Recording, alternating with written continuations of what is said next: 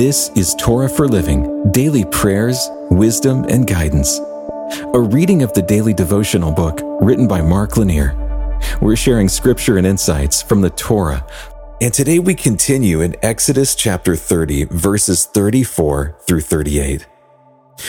Take sweet spices, of each there shall be an equal part, and make an incense blended as by the perfumer, seasoned with salt, pure and holy. You shall beat some of it very small, and put part of it before the testimony in the tent of meeting, where I shall meet with you. It shall be most holy for you. And the incense that you shall make according to its composition, you shall not make for yourselves. It shall be for you holy to the Lord. Whoever makes any like it to use as perfume shall be cut off from his people. God has always given indications to us of his real presence. Scripture teaches that God created the physical world. He isn't just part of the physical world. Not being in physical form, God has still used physicality to indicate to us his real existence and presence among us. Today's passage is a good example.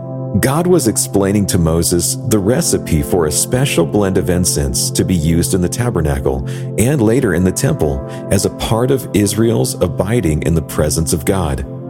God could have had the Israelites manufacture some idol as a representative of him.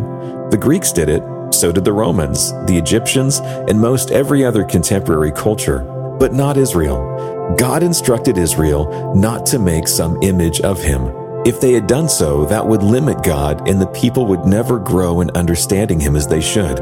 Instead, God used things like fragrance.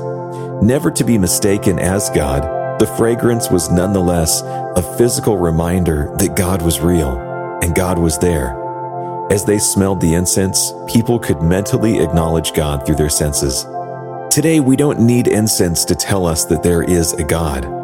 He shows himself in so many ways. He doesn't give us a physical show, but He is here nonetheless. Let's pray. Lord, thank you for your presence.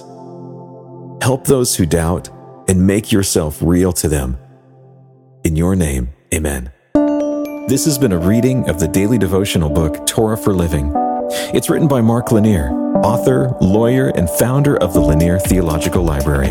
You can find out more about the book in the show notes. And you can hear even more podcasts, watch videos, and read blogs and devotions that we hope will strengthen your faith right now at hopeondemand.com.